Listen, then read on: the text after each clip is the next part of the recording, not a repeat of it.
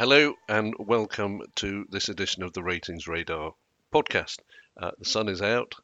Uh, we have our first steps out of lockdown in the UK, so that's that's quite pleasant as well. So we're all feeling uh, well, slightly bullish this morning, I would say. Uh, joining me as usual, my co-host Angus Foot, uh, and our guests Nisha Long and Frank Talbot, who always take us through all the data. Nisha will be joining us in a minute to talk about uh, the alternative UCITS equity long short sector. Uh, but first, we're going to go to Frank and talk about property, which has been all over the place, I'd say, during uh, during the past year, uh, as demands for certain properties have gone up and others have gone the other way. So, Frank, what's happening in this uh, the global equities property sector? Yes, as you point out, uh, property has been one of the areas in the global investment universe that's been shown the least love uh, during the pandemic, and for good reason. You know, I'm not talking about domestic house prices here. Uh, certainly in the UK, that's been given massive state support to keep that moving. Um, but the bulk of the property market is in a huge state of flux. You know, from ivory towers in city centres, no longer you know deemed necessary, and certainly losing a little bit of their sheen and luster. Um, and that's impacted office space, current and future builds. High street retail's also been decimated. That's another key area within these portfolios.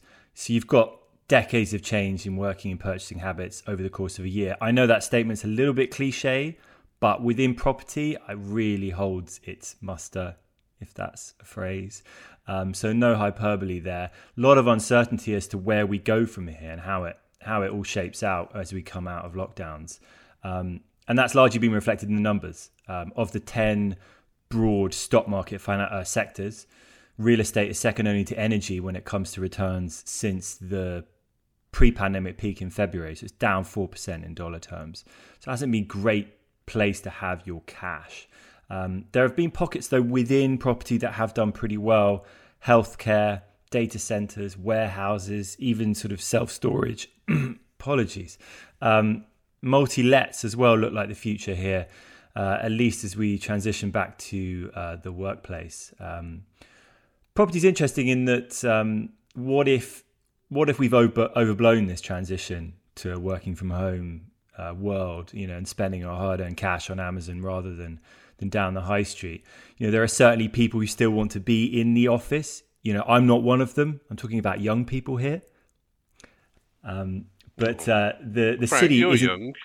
Listen, I'm, I'm barely a millennial. I'm knocking on my fifth. I'm, I'm, knocking on my fifth decade. I don't think that qualifies me as young anymore. Um, but the city's not going to go away. You know, it's been with us since the dawn of civilization, but it's transitioning, and with that come opportunities for active managers to find the areas in which there will be a sort of property boom, as it were, for your shrewd active manager. Um, global property equity is actually quite a large category. Uh, we're tracking 187 managers worldwide in the peer group. Uh, one of the most consistently rated managers here is Cohen and Steers Jon Cheigh, who has received 75 monthly ratings in total, only failing to receive two in the past five years, and has been consistently double A rated throughout the entire pandemic. So, keeping his cool when others are maybe floundering around.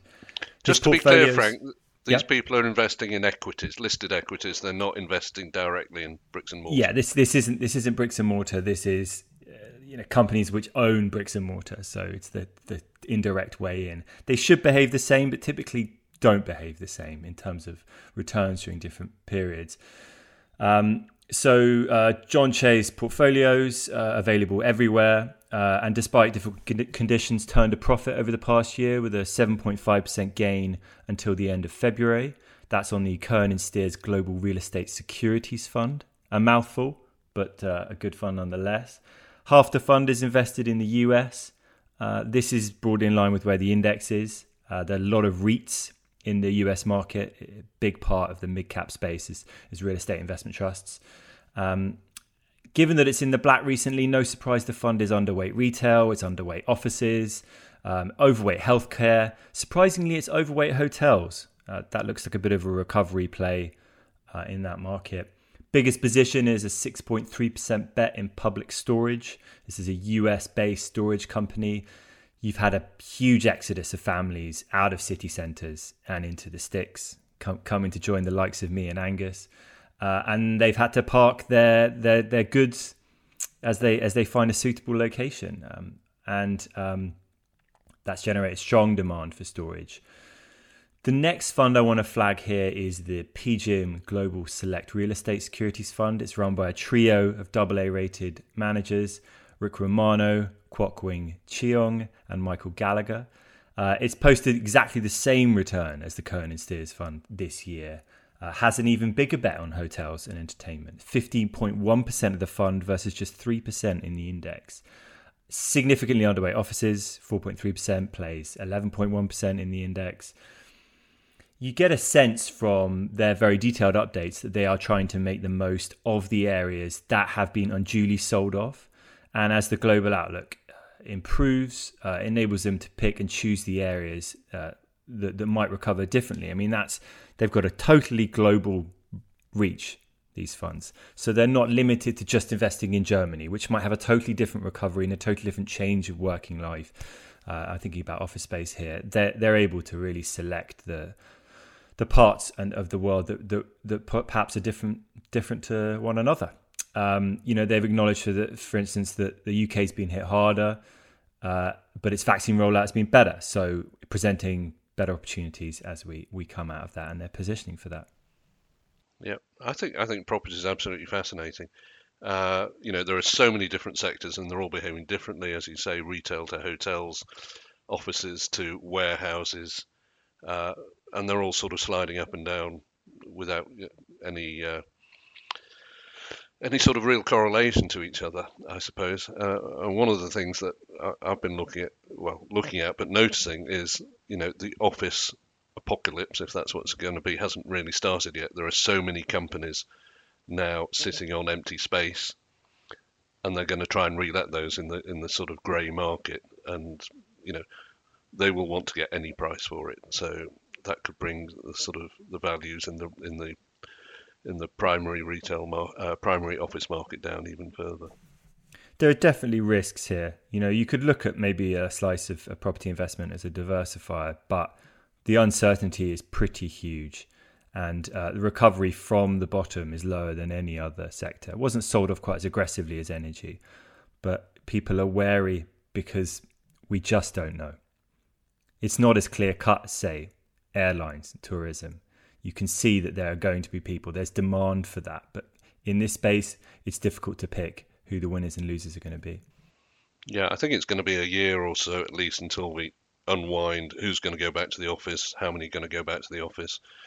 You know, someone said if, you, if we're only going to go back three days a week instead of five, that's 40% off sales at Pret a Manger, for instance, at the ones in the in the centre of London. Uh, and it's behaving like that, we, we, we just don't know. Angus, any thoughts from your selector angle? Yeah, a couple of thoughts actually. I mean, firstly, to, to Frank's points about you know analysing manager performance, it does seem at the moment to have been a, a that divergence between people that were into logistics early, which is that you know that part of the universe has done well, and people that were into office space, which obviously at the moment isn't looking so great. But I, uh, uh, I, I totally agree with Richard. I think it's going to take time before the the sort of the, the fallout from all that is clear. But one thing that is happening, more and more we're hearing from the fund selector side uh, about, uh, or, or, we're seeing interest in what they call real assets, private markets, these kind of less liquid things that traditionally have been hard to get into, and property in its in its direct form, uh, obviously, is one of those. And so uh, I know there's a lot of work going on behind the scenes with the asset managers, talking to regulators about new structures, longer term funds, funds that, that don't require the same levels of liquidity that we've got used to with UCITS funds. And I think that's going to be very interesting in how it affects the property space because um, if if this if this desire to get into private markets and real assets proves to be long term and not just a flash in the pan, then uh, we could see quite a lot of assets going into those types of vehicles. Hmm. And also away from from unitized open-ended funds, which are having a terrible, terrible time. Absolutely, absolutely. I mean, it really depends a lot on whether they get these long-term fund structures off the ground. I mean, you've had ELTIFs in Europe for a long time. No one's ever really used them. Most people don't even know they exist. But there is a sort of reboot going on at the regulatory level to try and make these things more, more sort of market friendly and, and, and get them more widely used. Talking about new structures, alternative UCITS were once new structures, rebadged hedge funds available to trade on a daily basis. And they've had a checkered history, haven't they? What they've been going ten years or so, maybe a bit more. But uh, you know, is now their time, Nisha? Or tell tell us more. Well, with this alternative UCITS sector, I have to say it's one of the fun sectors to work on on an analysis point of view, but it's hard work. Um, and I say that because the dispersion of returns since I've been working on them is huge in any particular sector, especially in the long short sector, which we're looking at today. Um, but this is where due diligence is key. And I think this is where um, fund selectors skills really come in. Now, you pick the right alternative UCIT manager, you're raking it in. If you choose the wrong one, the drawdowns can be humongous. So you have to watch out. And the reason I'm saying it, this is over the past year in the long short equity sector, the best fund in the sector returns 63% in euro terms um, with standard deviations of 14 and a drawdown of 2%, which is great for you know the past year. And I'll come back to this fund in a minute and I'll name it. But I just wanted to mention that the second best fund in the sector returns 60%. And you may say that's good because it's just 3% of the best performer. But if you check out the fund standard deviation, it is huge at 41 and a drawdown for the year of 19%. So this fund, compared to the best performer, it's not for the faint-hearted, and you would have been taken on a roller coaster ride last year. So this is where you know analysis and fund selected skills also come in to look at the funds in these sectors, and it's all about taking the right long and short positions I mean, where you think the market is going. Um, and so, the, tell us about yeah. before you go on to the best ones. Tell us, yeah. Tell us a bit about what if you'd chosen the worst one. So if you've chosen the worst one, you uh, well, I haven't got the figures in front of me, but it's negative returns. But you're looking on the flip side, maybe about 40% down. And some of these other sectors, which you're looking at in global macro, if you're taking macro calls as well, you know, they did lose quite a lot of money. And even volatility, which you would have thought in alt UCITS would have raked in the money, which actually didn't, you know, riding on the volatility that we did see last year and into this year. Um, but you are looking at, you know, the flip side, maybe minus 60 in some cases, minus 100. Some of the worst performing funds last year were alt UCITS, which were, you know, would have taken you through the red completely. Um, but in terms of managers, you know, there are a handful. If you've selected the right manager and you know the managers to go to, um, over the past year, um, one manager has really packed a punch, but also is AAA rated in the alt UCITS space. Um, it's Christopher Hillary, and he manages the Prosper Stars and Stripes Fund. Second guess what he manages. Um, so it's US, you know, small and mid cap. Um, he's done really well. His um, strategy is proven to be, help, help capital preservation in weak markets, and it does have lower volatility. And this is what these funds were sold to do in the first place. You know, look, you know, give you good returns in a weak market, market capital preservation, you know, compared to some of the long onlys out there. But not a lot have done that. Um, but just over the last month, he's returned 8%, which is really good. And as you know, Frank mentioned before, you know, some of the sectors which were the weakest, you know, if you which this fund did um, suffer on was real estate and energy, but returns were best in consumer discretionary and IT, and we know those sectors, you know, have done well over the past year. Um, one thing I do find about these funds, they don't really tell you what their short positions are in their fact sheets or in, unless you're talking to the managers directly to find out. Even then, they can be a bit cagey about it. So, for example, this fund, they were long in the sectors IT and healthcare, but short in industrials and real estate. But that kind of is, you know, moving along on that side as well. But, um, you know, they're having their field day at the moment. You know, if you went long on IT and healthcare, you were doing very well. Short in real estate for now, you know, they're doing okay as well. Um, and just one more man, well, four more managers I want to mention um, just on one strategy. Again, it's US long short equities. Um, it's Dan Chung, Gregory Adams, George Dye, and Josh Bennett. They all manage the Alger um, Dynamic Opportunities Fund. Um, they invest in growth companies and they short companies as you'd expect, you know, with fundamentals deteriorating. Um, over the last three years, 71% returns and a drawdown of 13%, which is not huge compared to some of the funds out there. Um, but what I like about Dan Chung is that he first got his alt UCITS rating back in April 2020, you know, when there was a recovery starting, and he's held, you know, a rating since then. So he was he started off with an A in 20 well April 2020, and he's climbed slowly through the ranks, and he's AAA rated now. Um, so that was since July actually, and has held it ever since.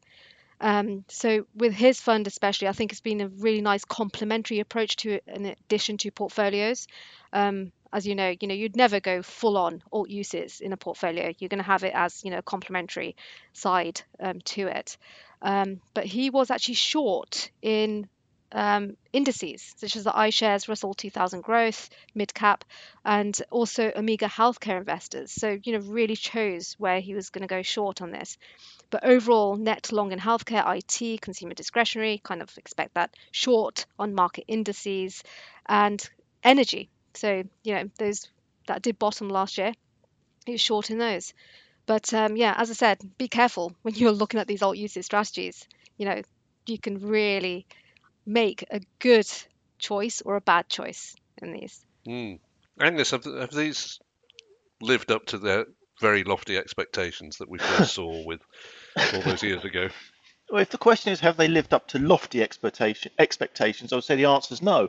Um, the um, you, I mean, Nish made a point about capital preservation, which was what a lot of people look to these things for from the outset. I mean, there, there was a lot of interest back when these things started launching in, in large numbers. And of course, uh, one of the challenges, and I think you were alluding to this, Nisha, is that alt UCITS covers a multitude of different, you know, very different types of strategy.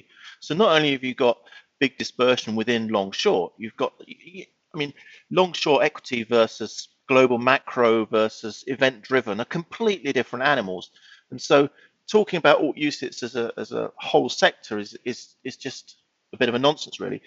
But um, what I would say is that the selector community have always been very interested in these types of strategies, partly because there does seem to be the prospect of capital preservation, better capital preservation than you're getting in mainstream funds if you choose the right manager, but also to the point about uh, hard work, the level of due diligence that's involved.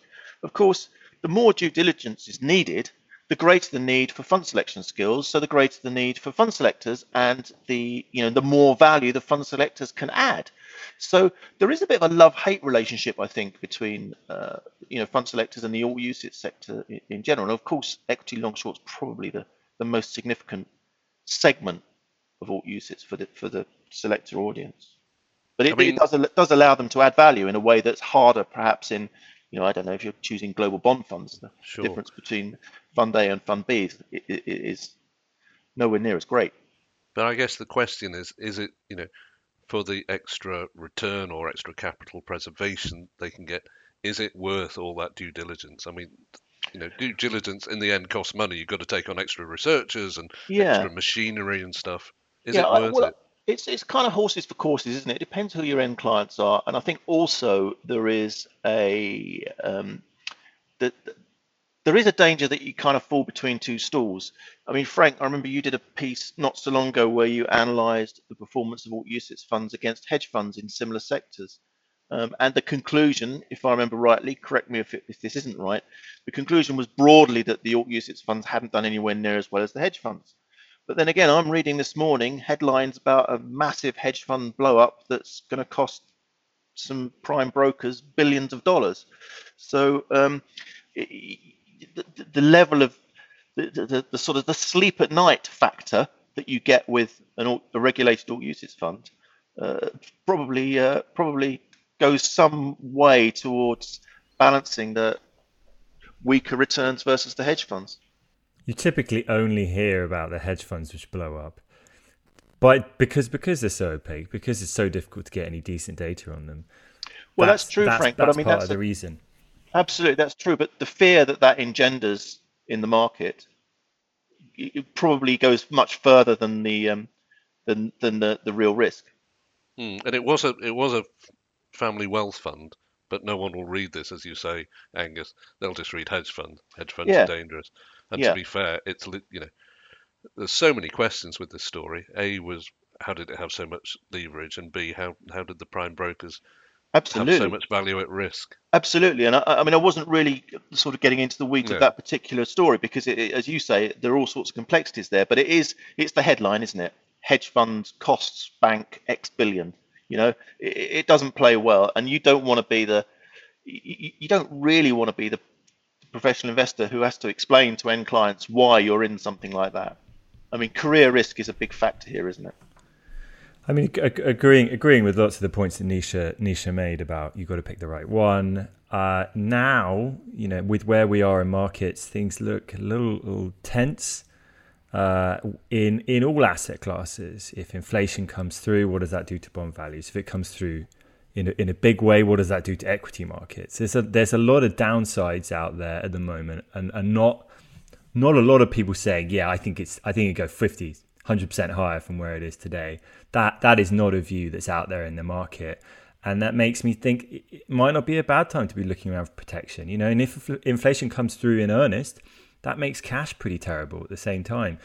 There, there's there's not a lot of places to hide from inflation. I'm not saying that these alt UCITS ma- managers will be able to do that, given that, let's face it, no one's had to manage in an inflationary environment for 40, 50 years, which pretty much means that no one working in financial services today has had to deal with inflation on a day to day. So I'll leave you with that little chestnut. I, I will leave you with this because I do remember old inflation, and you know people are now worrying about three, four percent. My pay rise in my first job in 1979 was 23% because that's what inflation was, and it did nothing but keep pace. And you got into the whole wage cost spiral and stuff like that. So, you know, I feel like Crocodile Dundee. That's not a knife. That's a knife. That's inflation. but let's see what happens. Uh, thank you, Nisha, Angus, and Frank, as ever, and we'll see you again very soon.